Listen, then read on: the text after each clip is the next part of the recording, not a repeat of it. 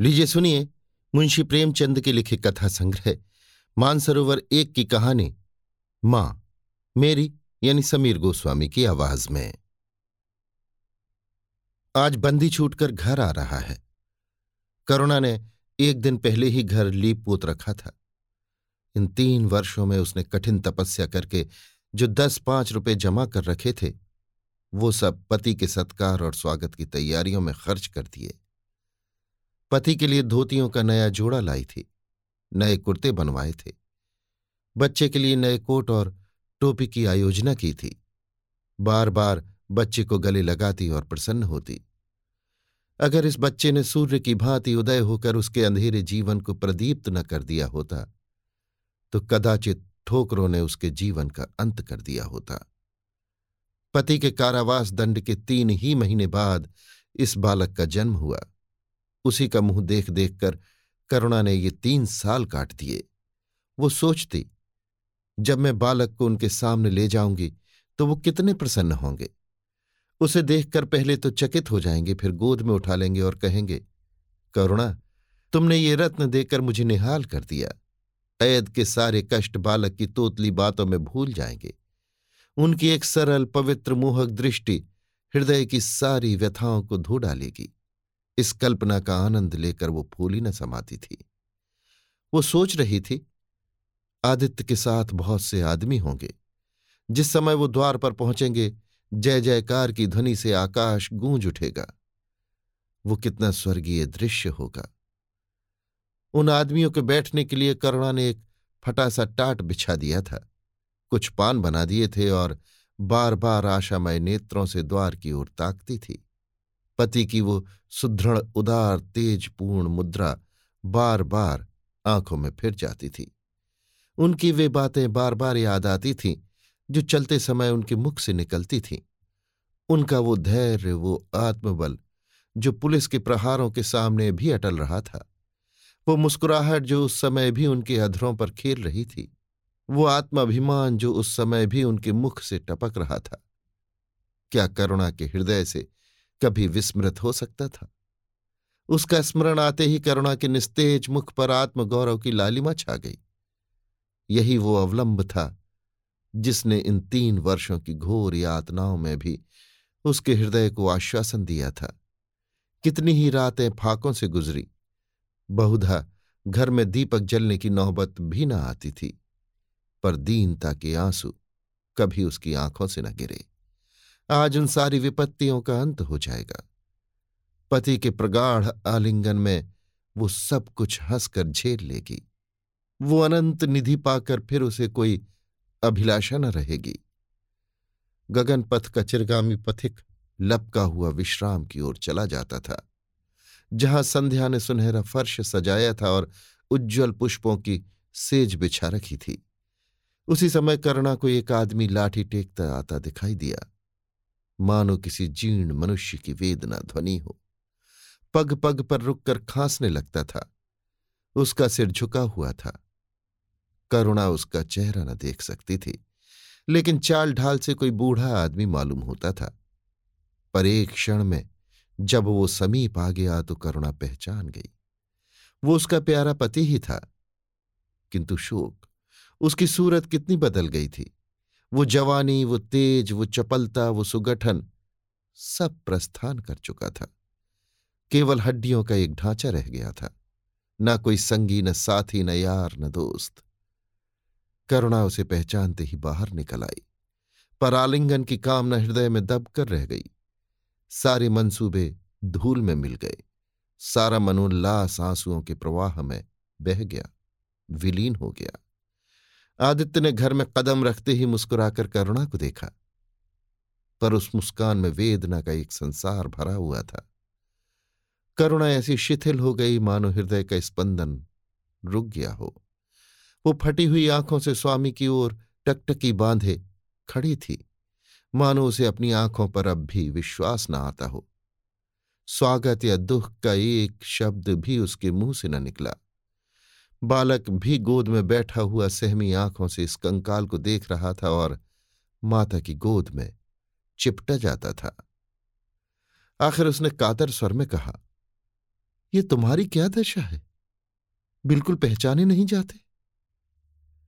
आदित्य ने उसकी चिंता को शांत करने के लिए मुस्कुराने की चेष्टा करके कहा, कुछ नहीं, जरा दुबला हो गया हूँ। तुम्हारे हाथों का भोजन पाकर फिर स्वस्थ हो जाऊँगा। करुणा। छी सूख कर कांटा हो गए।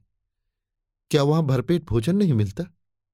तुम कहते थे राजनीतिक आदमियों के साथ बड़ा अच्छा व्यवहार किया जाता है, और वो तुम्हारे साथ ही क्या हो गए जो तुम्हें आठों पहर घेरे रहते थे? और तुम्हारे पसीने की जगह खून बहाने को तैयार रहते थे? आदित्य की त्योरियों पर बल पड़ गए। बोले, ये बड़ा ही कटु अनुभव है, करुणा। मुझे न मालूम था कि मेरे कैद होते ही लोग मेरी ओर से यो आँखें फेर लेंगे। कोई बात भी न पूछेगा। राष्ट्र के नाम पर मिटने वालों का यही पुरस्कार है। ये मुझे न मालूम था। जनता अपने सेवकों को बहुत जल्द भूल जाती है। ये तो मैं जानता था। लेकिन अपने सहयोगी और सहायक इतने बेवफा होते हैं। इसका मुझे ये पहला ही अनुभव हुआ। लेकिन मुझे किसी से शिकायत नहीं। सेवा स्वयं अपना पुरस्कार है। मेरी भूल थी कि मैं इसके लिए यश और नाम चाहता था। करुणा तो क्या वहाँ भोजन भी न मिलता था? आदित्य, ये ना पूछो करुणा, बड़ी करुण कथा है। बस, यही गनी गनीमत समझो कि जीता लौट आया। तुम्हारे दर्शन बदे थे, नहीं कष्ट तो ऐसे ऐसे उठाए कि अब तक मुझे प्रस्थान कर जाना चाहिए था। मैं जरा लेटूँगा। खड़ा नहीं रहा जाता। दिन भर में इतनी दूर आया हूँ। करुणा, चलकर कुछ खा लो तो आराम से लेटो। बालक को गोद में उठाकर, बाबूजी हैं बेटा तुम्हारे बाबूजी, इनकी गोद में जाओ, तुम्हें प्यार करेंगे। आदित्य ने आँसू भरी आँखों से बालक को देखा और उनका एक एक रोम उनका तिरस्कार करने लगा। अपनी जीर्ण दशा पर उन्हें कभी इतना दुख न हुआ था। ईश्वर की असीम दया से यदि उनकी दशा संभल जाती तो वो फिर कभी राष्ट्रीय आंदोलन के समीप न जाते। इस फूल से बच्चे को यह संसार में लाकर दरिद्रता की आग में झोंकने का उन्हें क्या अधिकार था? वो अब लक्ष्मी की उपासना करेंगे और अपना शुद्र जीवन बच्चे के लालन पालन के लिए अर्पित कर देंगे। उन्हें इस समय ऐसा ज्ञात हुआ कि बालक उन्हें उपेक्षा की दृष्टि से देख रहा है। मानो कह रहा है मेरे साथ आपने कौन सा कर्तव्य पालन किया? उनकी सारी कामना, सारा प्यार बालक को हृदय से लगा लेने के लिए अधीर हो उठा, पर हाथ फेर न सके। हाथों में शक्ति ही न थी। करुणा बालक को लिए हुए उठी और थाली में कुछ भोजन निकाल कर लाई। आदित्य ने शुदापूर्ण नेत्रों से थाली की ओर देखा। मानो आज बहुत दिनों के बाद कोई खाने की चीज़ सामने आई है। जानता था कि कई दिनों के उपवास के बाद और आरोग्य की इस गई गुजरी दशा में उसे जबान को काबू में रखना चाहिए, पर सब्र न कर सका। थाली पर टूट पड़ा और देखते देखते थाली साफ़ कर दी। करुणा सशंक हो गई। उसने दोबारा किसी चीज़ के लिए न पूछा। थाली उठाकर चली गई, पर उसका दिल कह रहा था, इतना तो कभी न खाते थे। करुणा बच्चे को खिला रही थी कि एकाएक कानों में आवाज़ आई। करुणा करुणा ने आकर पूछा, क्या तुमने मुझे पुकारा है? आदित्य का चेहरा पीला पड़ गया था और सांस ज़ोर ज़ोर से चल रही थी। हाथों के सहारे वही टाट पर लेट गए थे। करुणा उनकी ये हालत देखकर घबरा गई। बोली, जाकर किसी वैद्य को बुला लाऊं? आदित्य ने हाथ के इशारे से उसे मना करके कहा व्यर्थ है करुणा। अब तुमसे छिपाना व्यर्थ है। मुझे तपेदिक हो गया है। कई बार मरते मरते बच गया हूँ। तुम लोगों के दर्शन बदे थे, इसलिए प्राण न निकलते थे। देखो प्रिय, रो मत। करुणा ने सिस्कियों को दबाते हुए कहा, मैं वैद्य को लेकर अभी आती हूँ। आदित्य ने फिर सिर हिलाया, नहीं करुणा केवल मेरे पास बैठी रहो। अब किसी से कोई आशा नहीं है। डॉक्टरों ने जवाब दे दिया है। मुझे तो ये आश्चर्य है कि यहाँ पहुँच कैसे गया। न जाने कौन देवी शक्ति मुझे वहाँ से खींच लाई। कदाचित ये इस बुझते हुए दीपक की अंतिम झलक थी। मैंने तुम्हारे साथ बड़ा अन्याय किया। इसका मुझे हमेशा दुख रहेगा। मैं तुम्हें कोई आराम न दे सका, तुम्हारे लिए कुछ न कर सका। केवल सुहाग का दाग लगाकर और एक बालक के पालन का भार छोड़कर चला जा रहा हूँ। करुणा ने हृदय को दृढ़ करके कहा, तुम्हें कहीं दर्द तो नहीं है? आग बना लाऊं? कुछ बताते क्यों नहीं? आदित्य ने करवट बदल कर कहा, कुछ करने की ज़रूरत नहीं प्रिय, कहीं दर्द नहीं। बस ऐसा मालूम हो रहा है कि दिल बैठा जाता है, जैसे पानी में डूबा जाता हूँ। जीवन की लीला समाप्त हो रही है। दीपक को बुझते हुए देख रहा हूँ। कह नहीं सकता कब आवाज़ बंद हो जाए। जो कुछ कहना है वो कह डालना चाहता हूँ। क्यों वो लालसा ले जाऊँ? मेरे एक प्रश्न का जवाब दोगे? पूछू?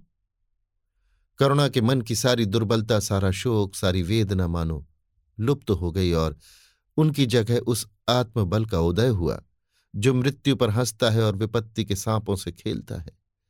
रत्न जटित मखमली म्यान में जैसे तेज तलवार छिपी रहती है, जल के कोमल प्रवाह में जैसे असीम शक्ति छिपी रहती है, वैसे ही रमणी का कोमल हृदय साहस और धैर्य को अपनी गोद में छिपाए रहता है। क्रोध जैसे तलवार को बाहर खींच लेता है। विज्ञान जैसे जल शक्ति का उद्घाटन कर लेता है। वैसे ही प्रेम रमणी के साहस और धैर्य को प्रदीप्त कर देता है। करुणा ने पति के सिर पर हाथ रखते हुए पूछा, पूछते क्यों नहीं प्यारे? आदित्य ने करुणा के हाथों के कोमल स्पर्श का अनुभव करते हुए कहा, तुम्हारे विचार में मेरा जीवन कैसा था? बधाई के युग? देखो तुमने मुझसे कभी पर्दा नहीं रखा। इस समय भी स्पष्ट कहना। तुम्हारे विचार में मुझे अपने जीवन पर हंसना चाहिए या रोना चाहिए? करुणा ने उल्लास के साथ कहा यह प्रश्न क्यों करते हो प्रियतम? क्या मैंने तुम्हारी उपेक्षा कभी की है? तुम्हारा जीवन देवताओं का सजीवन था। निस्वार्थ, निर्लिप्त और आदर्श, विघ्न बाधाओं से तंग आकर मैंने तुम्हें कितनी ही बार संसार की ओर खींचने की चेष्टा की है, पर उस समय भी मैं मन में जानती थी कि मैं तुम्हें ऊँचे आसन से गिरा रही हूँ। अगर तुम मोह माया में फंसे होते तो कदाचित मेरे मन को अधिक संतोष होता। लेकिन मेरी आत्मा को वो गर्व और उल्लास न होता जो इस समय हो रहा है। मैं अगर किसी को बड़े से बड़ा आशीर्वाद दे सकती हूँ तो वो यही होगा कि उसका जीवन तुम्हारे जैसा हो। ये कहते कहते करुणा का आभाहीन मुखमंडल ज्योतिर्मय हो गया। मानो उसकी आत्मा दिव्य हो गई हो। आदित्य ने सगर्व नेत्रों से करुणा को देखकर कहा, बस, अब मुझे संतोष हो गया। करुणा, इस बच्चे की ओर से मुझे कोई शंका नहीं है। मैं उसे इससे अधिक कुशल हाथों में नहीं छोड़ सकता। मुझे विश्वास है कि जीवन भर यह ऊँचा और पवित्र आदर्श सदैव तुम्हारे सामने रहेगा। अब मैं मरने को तैयार हूँ। सात वर्ष बीत गए। बालक प्रकाश अब दस साल का रूपवान, बलिष्ठ, प्रसन्न मुख कुमार था। बल का तेज, साहसी और मनस्वी। भय तो उसे छू भी नहीं गया था। करुणा का संतप्त हृदय उसे देखकर शीतल हो जाता। संसार करुणा को अभाग्नि और दीन समझे। वो कभी भाग्य का रोना नहीं रोती। उसने उन आभूषणों को बेच डाला जो पति के जीवन में उसे प्राणों से प्रिय थे। और उस धन से कुछ गायें और भैंसें मोल ले ली। वो कृषक की बेटी थी और गौपालन उसके लिए कोई नया व्यवसाय न था। इसी को उसने अपनी जीविका का साधन बनाया। विशुद्ध दूध कहाँ मयसर होता है? सब दूध हाथों हाथ बिक जाता। करुणा को पहर रात से पहर रात तक काम में लगा रहना पड़ता, पर वो प्रसन्न थी। उसके मुख पर निराशा या दीनता की छाया नहीं, संकल्प और साहस का तेज है। उसके एक एक अंग से आत्मगौरव की ज्योति सी निकल रही है। आँखों में एक दिव्य प्रकाश है, गंभीर, अथाह और असीम। सारी वेदनाएँ, वैधव्य का शोक और विधि का निर्मम प्रहार सब उस प्रकाश की गहराई में विलीन हो गया है। प्रकाश पर वो जान देती है। उसका आनंद, उसकी अभिलाषा, उसका संसार, उसका स्वर्ग सब प्रकाश पर न्यौछावर है। पर यह मजाल नहीं कि प्रकाश कोई शरारत करे और करुणा आँखें बंद कर ले। नहीं। वो उसके चरित्र की बड़ी कठोरता से देखभाल करती है। वो प्रकाश की माँ नहीं माँ बाप दोनों हैं। उसके पुत्र स्नेह में माता की ममता के साथ पिता की कठोरता भी मिली हुई है। पति के अंतिम शब्द अभी तक उसके कानों में गूंज रहे हैं। वो आत्मोल्लास जो उनके चेहरे पर झलकने लगा था। वो गर्वमय लाली जो उनकी आँखों में छा गई थी, अभी तक उसकी आँखों में फिर रही है। निरंतर पति चिंतन ने आदित्य को उसकी आँखों में प्रत्यक्ष कर दिया है। वो सदैव उनकी उपस्थिति का अनुभव किया करती है। उसे ऐसा जान पड़ता है कि आदित्य की आत्मा सदैव उसकी रक्षा करती रहती है। उसकी यही हार्दिक अभिलाषा है कि प्रकाश जवान होकर पिता का पथगामी हो। संध्या हो गई थी। एक भिखारिन द्वार पर आकर भीख मांगने लगी। करुणा उस समय गऊओं को पानी दे रही थी। प्रकाश बाहर खेल रहा था। बालक ही तो ठहरा। शरारत सूझी। घर में गया और कटोरे में थोड़ा सा भूसा लेकर बाहर निकला। भिखारिन ने अब की झोली फैला दी। प्रकाश ने भूसा उसकी झोली में डाल दिया और ज़ोर ज़ोर से तालियाँ बजाता हुआ भागा। भिखारिन ने अग्निमय नेत्रों से देखकर कहा, वाहरे लाडले, मुझसे हँसी करने चला है। यही माँ बाप ने सिखाया है। तब तो खूब कुल का नाम जगाओगे। करुणा उसकी बोली सुनकर बाहर निकल आई और पूछा, क्या है माता? किसे कह रही हो?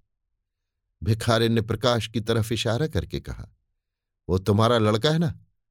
देखो, कटोरे में भूसा भरकर मेरी झोली में डाल गया है। चुटकी भर आटा था, वो भी मिट्टी में मिल गया। कोई इस तरह दुखियों को सताता है? सबके दिन एक से नहीं रहते। आदमी को घमंड न करना चाहिए। करुणा ने कठोर स्वर में पुकारा, प्रकाश प्रकाश लज्जित न हुआ। अभिमान से सिर उठाए हुए आया और बोला, वो हमारे घर भीख क्यों मांगने आई थी? कुछ काम क्यों नहीं करती? करुणा ने उसे समझाने की चेष्टा करके कहा, शर्म नहीं आती? उल्टे और आँख दिखाते हो। प्रकाश, शर्म क्यों आए? ये क्यों रोज भीख मांगने आती है? हमारे यहाँ क्या कोई चीज़ मुफ़्त आती है? करुणा, तुम्हें कुछ न देना था तो सीधे कह देते जाओ। तुमने ये शरारत क्यों की? प्रकाश। उनकी आदत कैसे छूटती? करुणा ने बिगड़ कर कहा, तुम अब पिटोगे मेरे हाथों। प्रकाश, पीटूँगा क्यों? आप ज़बरदस्ती पीटेंगी। दूसरे मुल्कों में अगर कोई भीख मांगे तो कैद कर लिया जाए। ये नहीं कि उल्टी भिकमंगों को और शह दी जाए। करुणा, जो अपंग है वो कैसे काम करे? प्रकाश तो जाकर डूब मरे, ज़िंदा क्यों रहती है? करुणा निरुत्तर हो गई। बुढ़िया को तो उसने आटा दाल देकर विदा किया। किंतु प्रकाश का कुतर्क उसके हृदय में फोड़े के समान टीसता रहा। उसने ये धृष्टता, ये अभिनय कहाँ सीखी? रात को भी उसे बार बार यही ख्याल सताता रहा। आधी रात के समीप एक एक प्रकाश की नींद टूटी। लालटेन चल रही है और करुणा बैठी रो रही है। उठ बैठा और बोला, अम्मा, अभी तुम सोई नहीं? करुणा ने मुँह फेर कर कहा नींद नहीं आई। तुम कैसे जग गए? प्यास तो नहीं लगी है?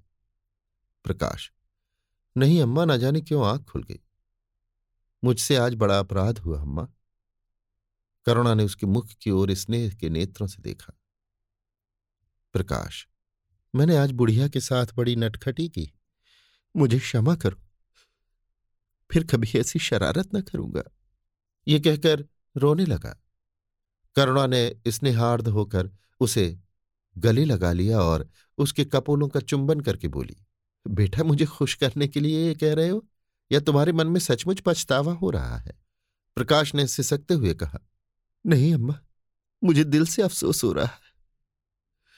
अब कि वो बुढ़िया आएगी तो मैं उसे बहुत से पैसे दूँगा। करुणा का हृदय मतवाला हो गया।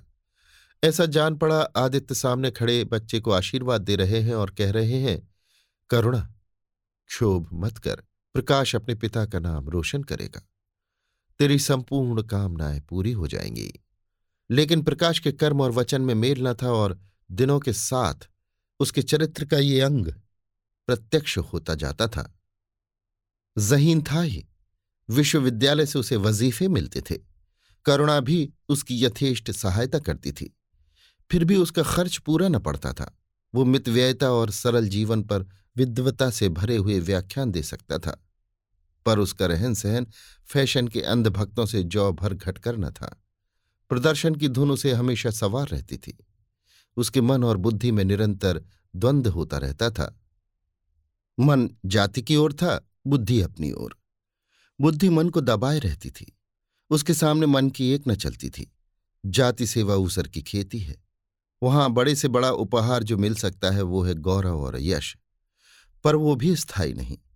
इतना स्थिर कि क्षण भर में जीवन भर की कमाई पर पानी फिर सकता है। अतः उसका अंतकरण अनिवार्य वेग के साथ विलासमय जीवन की ओर झुकता था। यहाँ तक कि धीरे धीरे उसे त्याग और निग्रह से घृणा होने लगी। वो दुरावस्था और दरिद्रता को हे समझता था। उसके हृदय न था, भाव न थे, केवल मस्तिष्क था। मस्तिष्क में दर्द कहाँ? वहाँ तो तर्क है, हौसला है, मंसूबे है। सिंध में बाढ़ आई, हज़ारों आदमी तबाह हो गए। विद्यालय ने वहाँ एक सेवा समिति भेजी। प्रकाश के मन में द्वंद्व होने लगा। जाऊँ या न जाऊँ? इतने दिनों अगर वो परीक्षा की तैयारी करे तो प्रथम श्रेणी में पास हो। चलते समय उसने बीमारी का बहाना कर दिया। करुणा ने लिखा, तुम सिंध न गए, इसका मुझे दुख है। तुम बीमार रहते हुए भी वहाँ जा सकते थे। समिति में चिकित्सक भी तो थे। प्रकाश ने पत्र का उत्तर न दिया। उड़ीसा में अकाल पड़ा। प्रजा मक्खियों की तरह मरने लगी। कांग्रेस ने पीड़ितों के लिए एक मिशन तैयार किया। उन्हीं दिनों विद्यालय ने इतिहास के छात्रों को ऐतिहासिक खोज के लिए लंका भेजने का निश्चय किया। करुणा ने प्रकाश को लिखा, तुम उड़ीसा जाओ, किंतु प्रकाश लंका जाने को लालायत था। वो कई दिन इसी दुविधा में रहा। अंत को सीलोन ने उड़ीसा पर विजय पाई। करुणा ने अब की उसे कुछ न लिखा। चुपचाप रोती रही। सीलोन से लौटकर प्रकाश छुट्टियों में घर गया। करुणा उससे खिंची खिंची रही। प्रकाश मन में लज्जित हुआ और संकल्प किया कि अब की कोई अवसर आया तो अम्मा को अवश्य प्रसन्न करूँगा। ये निश्चय करके वो विद्यालय लौटा। लेकिन यहाँ आते ही फिर परीक्षा की फ़िक्र सवार हो गई। यहाँ तक कि परीक्षा के दिन आ गए, मगर इम्तहान से फुर्सत पाकर भी प्रकाश घर न गया। विद्यालय के एक अध्यापक काश्मीर की सैर करने जा रहे थे। प्रकाश उन्हीं के साथ काश्मीर चल खड़ा हुआ। जब परीक्षा फल निकला और प्रकाश प्रथम आया, तब उसे घर की याद आई। उसने तुरंत करुणा को पत्र लिखा और अपने आने की सूचना दी।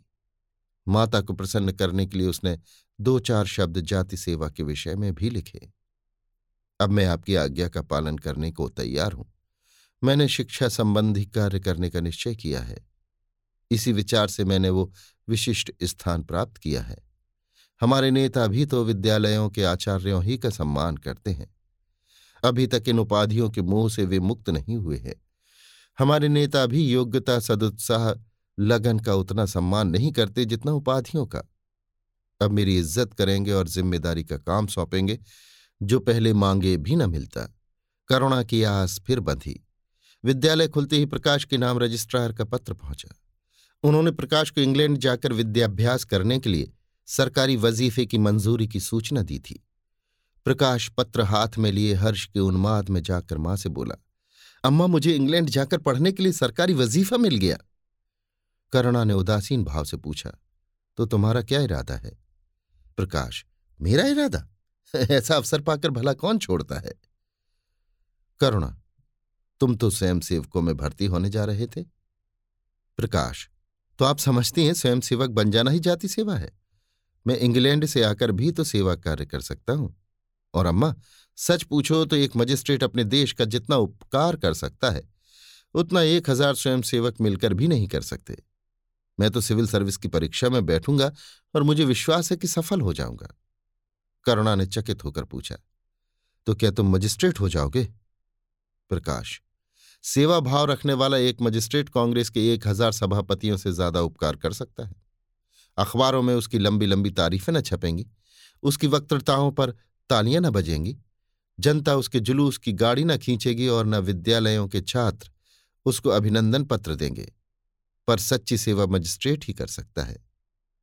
करुणा ने आपत्ति के भाव से कहा लेकिन यही मजिस्ट्रेट तो जाति के सेवकों को सजाएँ देते हैं, उन पर गोलियाँ चलाते हैं। प्रकाश, अगर मजिस्ट्रेट के हृदय में परोपकार का भाव है तो वो नरमी से वही काम करता है जो दूसरे गोलियाँ चलाकर भी नहीं कर सकते। करुणा, मैं ये न मानूँगी, सरकार अपने नौकरों को इतनी स्वाधीनता नहीं देती। वो एक नीति बना देती है और हर एक सरकारी नौकर को उसका पालन करना पड़ता है। सरकार की पहली नीति ये है कि वो दिन दिन अधिक संगठित और दृढ़ हो। इसके लिए स्वाधीनता के भावों का दमन करना ज़रूरी है। अगर कोई मजिस्ट्रेट इस नीति के विरुद्ध काम करता है तो वो मजिस्ट्रेट न रहेगा। वो हिंदुस्तानी था, जिसने तुम्हारे बाबूजी को जरा सी बात पर तीन साल की सजा दे दी। इसी सजा ने उनके प्राण लिए, बेटा। मेरी इतनी बात मानो। सरकारी पदों पर न गिरो। मुझे ये मंजूर है कि तुम मोटा खाकर और मोटा पहनकर देश की कुछ सेवा करो। इसके बदले कि तुम हाकिम बन जाओ और शान से जीवन बिताओ। ये समझ लो कि जिस दिन तुम हाकिम की कुर्सी पर बैठोगे, उस दिन तुम्हारा दिमाग हाकिमों का सा हो जाएगा। तुम यही चाहोगे कि अफसरों में तुम्हारी नेक नामी और तरक्की हो। एक गंवारू मिसाल लो। लड़की जब तक मैके में कुंवारी रहती है, वो अपने को उसी घर की समझती है। लेकिन जिस दिन ससुराल चली जाती है वो अपने घर को दूसरों का घर समझने लगती है। माँ, बाप, भाई, बंद, सब वही रहते हैं। लेकिन वो घर अपना नहीं रहता। यही दुनिया का दस्तूर है। प्रकाश ने खींच कर कहा तो क्या आप यही चाहती हैं कि मैं ज़िंदगी भर चारों तरफ़ की ठोकरें खाता फिरूं? करुणा कठोर नेत्रों से देखकर बोली, अगर ठोकर खाकर आत्मा स्वाधीन रह सकती है तो मैं कहूँगी ठोकर खाना अच्छा है। प्रकाश ने निश्चयात्मक भाव से पूछा तो आपकी यही इच्छा है? करुणा ने उसी स्वर में उत्तर दिया। हाँ, मेरी यही इच्छा है। प्रकाश ने कुछ जवाब न दिया। उठकर बाहर चला गया और तुरंत रजिस्ट्रार को इनकारी पत्र लिख भेजा। मगर उसी क्षण मानो उसके सिर पर विपत्ति ने आसन जमा लिया। विरक्त और विमन अपने कमरे में पड़ा रहता। न कहीं घूमने जाता, न किसी से मिलता। मुँह लटकाए भीतर आता और फिर बाहर चला जाता। यहाँ तक महीना गुजर गया। न चेहरे पर वो लाली रही, न वो ओझ आँखें अनाथों के मुख की भांति याचना से भरी हुई। ओठ हंसना भूल गए। मानो उस इनकारी पत्र के साथ उसकी सारी सजीवता और चपलता, सारी सरलता विदा हो गई। करुणा उसके मनोभाव समझती थी और उसके शोक को भुलाने की चेष्टा करती थी। पर रूठे देवता प्रसन्न न होते थे। आखिर एक दिन उसने प्रकाश से कहा, बेटा अगर तुमने विलायत जाने की ठान ही ली है तो चले जाओ। मना न करूँगी। मुझे खेद है कि मैंने तुम्हें रोका। अगर मैं जानती कि तुम्हें इतना आघात पहुंचेगा तो कभी न रोकती। मैंने तो केवल इस विचार से रोका था कि तुम्हें जाति सेवा में मग्न देखकर तुम्हारे बाबूजी की आत्मा प्रसन्न होगी। उन्होंने चलते समय यही वसीयत की थी। प्रकाश ने रुखाई से जवाब दिया, अब क्या जाऊँगा? इनकारी खत लिख चुका। मेरे लिए कोई अब तक बैठा थोड़े ही होगा। कोई दूसरा लड़का चुन लिया होगा और फिर करना ही क्या है? जब आपकी मर्ज़ी है कि गाँव गाँव की खाक छानता फिर तो वही सही। करुणा का गर्व चूर चूर हो गया। इस अनुमति से उसने बाधा का काम लेना चाहा था, पर सफल न हुई। बोली, अभी कोई ना चुना गया होगा। लिख दो, मैं जाने को तैयार हूँ। प्रकाश ने झुंझलाकर कहा, अब कुछ नहीं हो सकता। लोग हँसी उड़ाएँगे। मैंने तय कर लिया है कि जीवन को आपकी इच्छा के अनुकूल बनाऊँगा। करुणा, अगर तुमने शुद्ध मन से ये इरादा किया होता तो यो न रहते। तुम मुझसे सत्याग्रह कर रहे हो। अगर मन को दबाकर मुझे अपनी राह का कांटा समझकर तुमने मेरी इच्छा पूरी भी की तो क्या? मैं तो जब जानती कि तुम्हारे मन में आप ही आप सेवा का भाव उत्पन्न होता। तुम आज ही रजिस्ट्रार साहब को पत्र लिख दो। प्रकाश अब मैं नहीं लिख सकता। तो इसी शोक में तनी बैठे रहोगे? लाचारी है। करुणा ने और कुछ न कहा। जरा देर में प्रकाश ने देखा कि वो कहीं जा रही है, मगर वो कुछ बोला नहीं। करुणा के लिए बाहर आना जाना कोई असाधारण बात न थी। लेकिन जब संध्या हो गई और करुणा न आई तो प्रकाश को चिंता होने लगी। अम्मा कहाँ गई? ये प्रश्न बार बार उसके मन में उठने लगा। प्रकाश सारी रात द्वार पर बैठा रहा। भांति भांति की शंकाएँ मन में उठने लगी। उसे अब याद आया, चलते समय करुणा कितनी उदास थी, उसकी आँखें कितनी लाल थी। ये बातें प्रकाश को उस समय क्यों न नज़र आई? वो क्यों स्वार्थ में अंधा हो गया था? हाँ, अब प्रकाश को याद आया, माता ने साफ़ सुथरे कपड़े पहने थे, उनके हाथ में छतरी भी थी। तो क्या वो कहीं बहुत दूर गई हैं? किससे पूछे? अनिष्ट के भय से प्रकाश रोने लगा। श्रावण की अंधेरी भयानक रात थी। आकाश में श्याम मेघमालाएँ भीषण स्वप्न की भांति छाई हुई थी। प्रकाश रह रहकर आकाश की ओर देखता था। मानो करुणा उन्हीं मेघमालाओं में छिपी बैठी हो। उसने निश्चय किया, सवेरा होते ही माँ को खोजने चलूँगा और अगर। किसी ने द्वार खटखटाया। प्रकाश ने दौड़कर खोला तो देखा करुणा खड़ी है। उसका मुखमंडल इतना खोया हुआ, इतना करुण था, जैसे आज ही उसका सुहाग उठ गया है। जैसे संसार में अब उसके लिए कुछ नहीं रहा। जैसे वो नदी के किनारे खड़ी अपनी लदी हुई नाव को डूबते देख रही है और कुछ कर नहीं सकती। प्रकाश ने अधीर होकर पूछा, अम्मा कहाँ चली गई थी? बहुत देर लगाई? करुणा ने भूमि की ओर ताकते हुए जवाब दिया, एक काम से गई थी, देर हो गई। ये कहते हुए उसने प्रकाश के सामने एक बंद लिफाफा फेंक दिया। प्रकाश ने उत्सुक होकर लिफाफा उठा लिया। ऊपर ही विद्यालय की मुहर थी। तुरंत ही लिफाफा खोलकर पढ़ा। हल्की सी लालिमा चेहरे पर दौड़ गई। पूछा, ये तुम्हें कहाँ मिल गया, अम्मा? करुणा, तुम्हारे रजिस्ट्रार के पास से लाई हूँ। क्या तुम वहाँ चली गई थी? और क्या करती? कल तो गाड़ी का समय ना था। मोटर ले ली थी।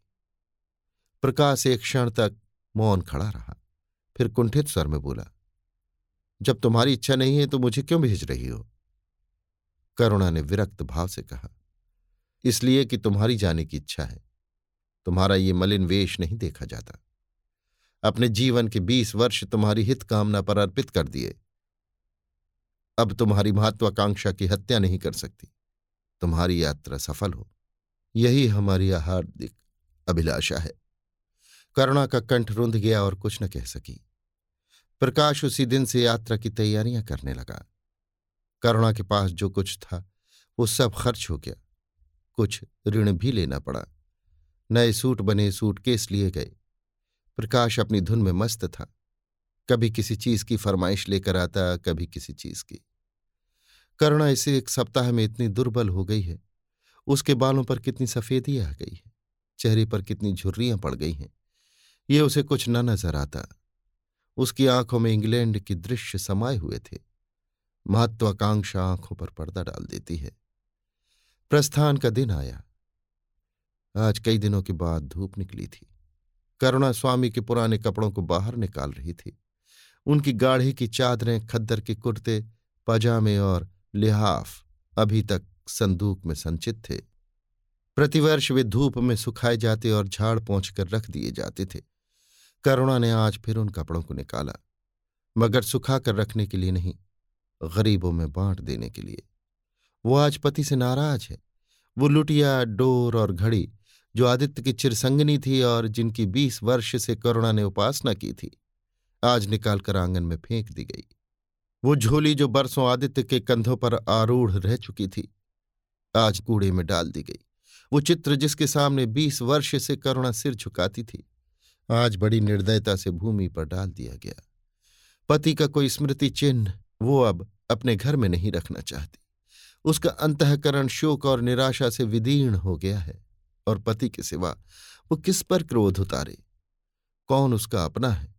वो किससे अपनी व्यथा कहे? किसे अपनी छाती चीर कर दिखाए? वो होते तो क्या प्रकाश दास्ता की जंजीर गले में डालकर फूला न समाता?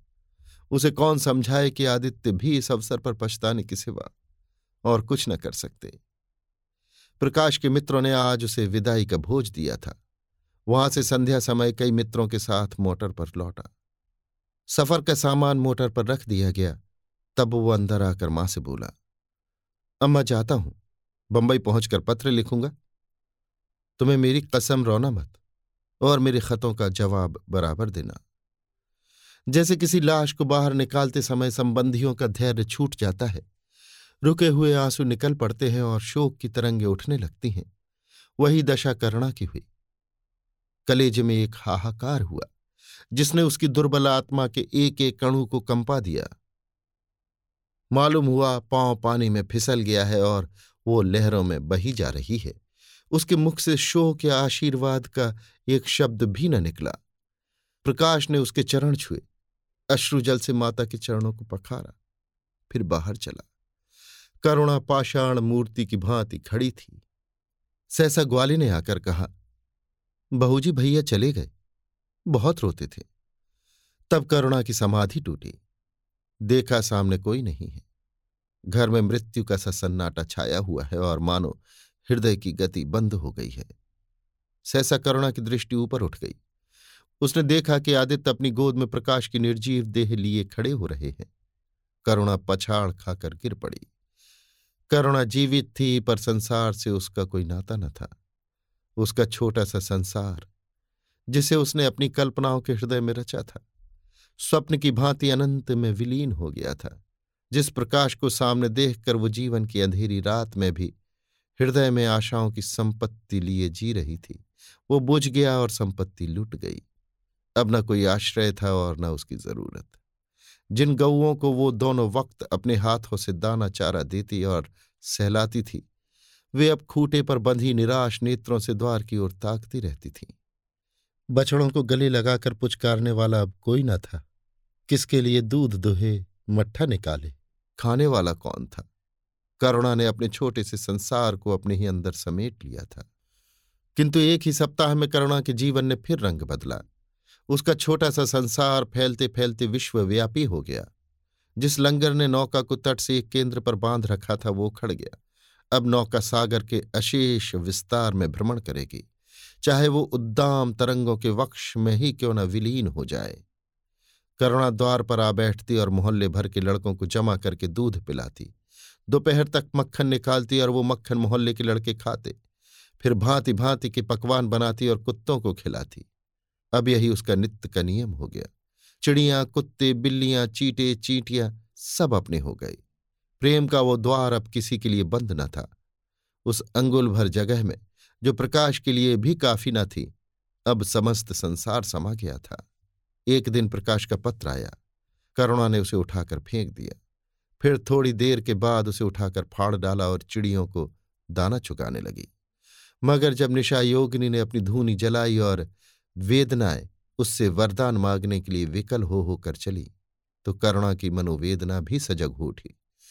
प्रकाश का पत्र पढ़ने के लिए उसका मन व्याकुल हो उठा। उसने सोचा, प्रकाश मेरा कौन है? मेरा उससे क्या प्रयोजन? हाँ, प्रकाश मेरा कौन है? हृदय ने उत्तर दिया, प्रकाश तेरा सर्वस्व है। वो तेरे उस अमर प्रेम की निशानी है जिससे तू सदैव के लिए वंचित हो गई। वो तेरा प्राण है। तेरे जीवन दीपक का प्रकाश, तेरी वंचित कामनाओं का माधुर्य, तेरे अश्रु जल में विहार करने वाला हंस, करुणा उस पत्र के टुकड़ों को जमा करने लगी। मानो उसके प्राण बिखर गए हों।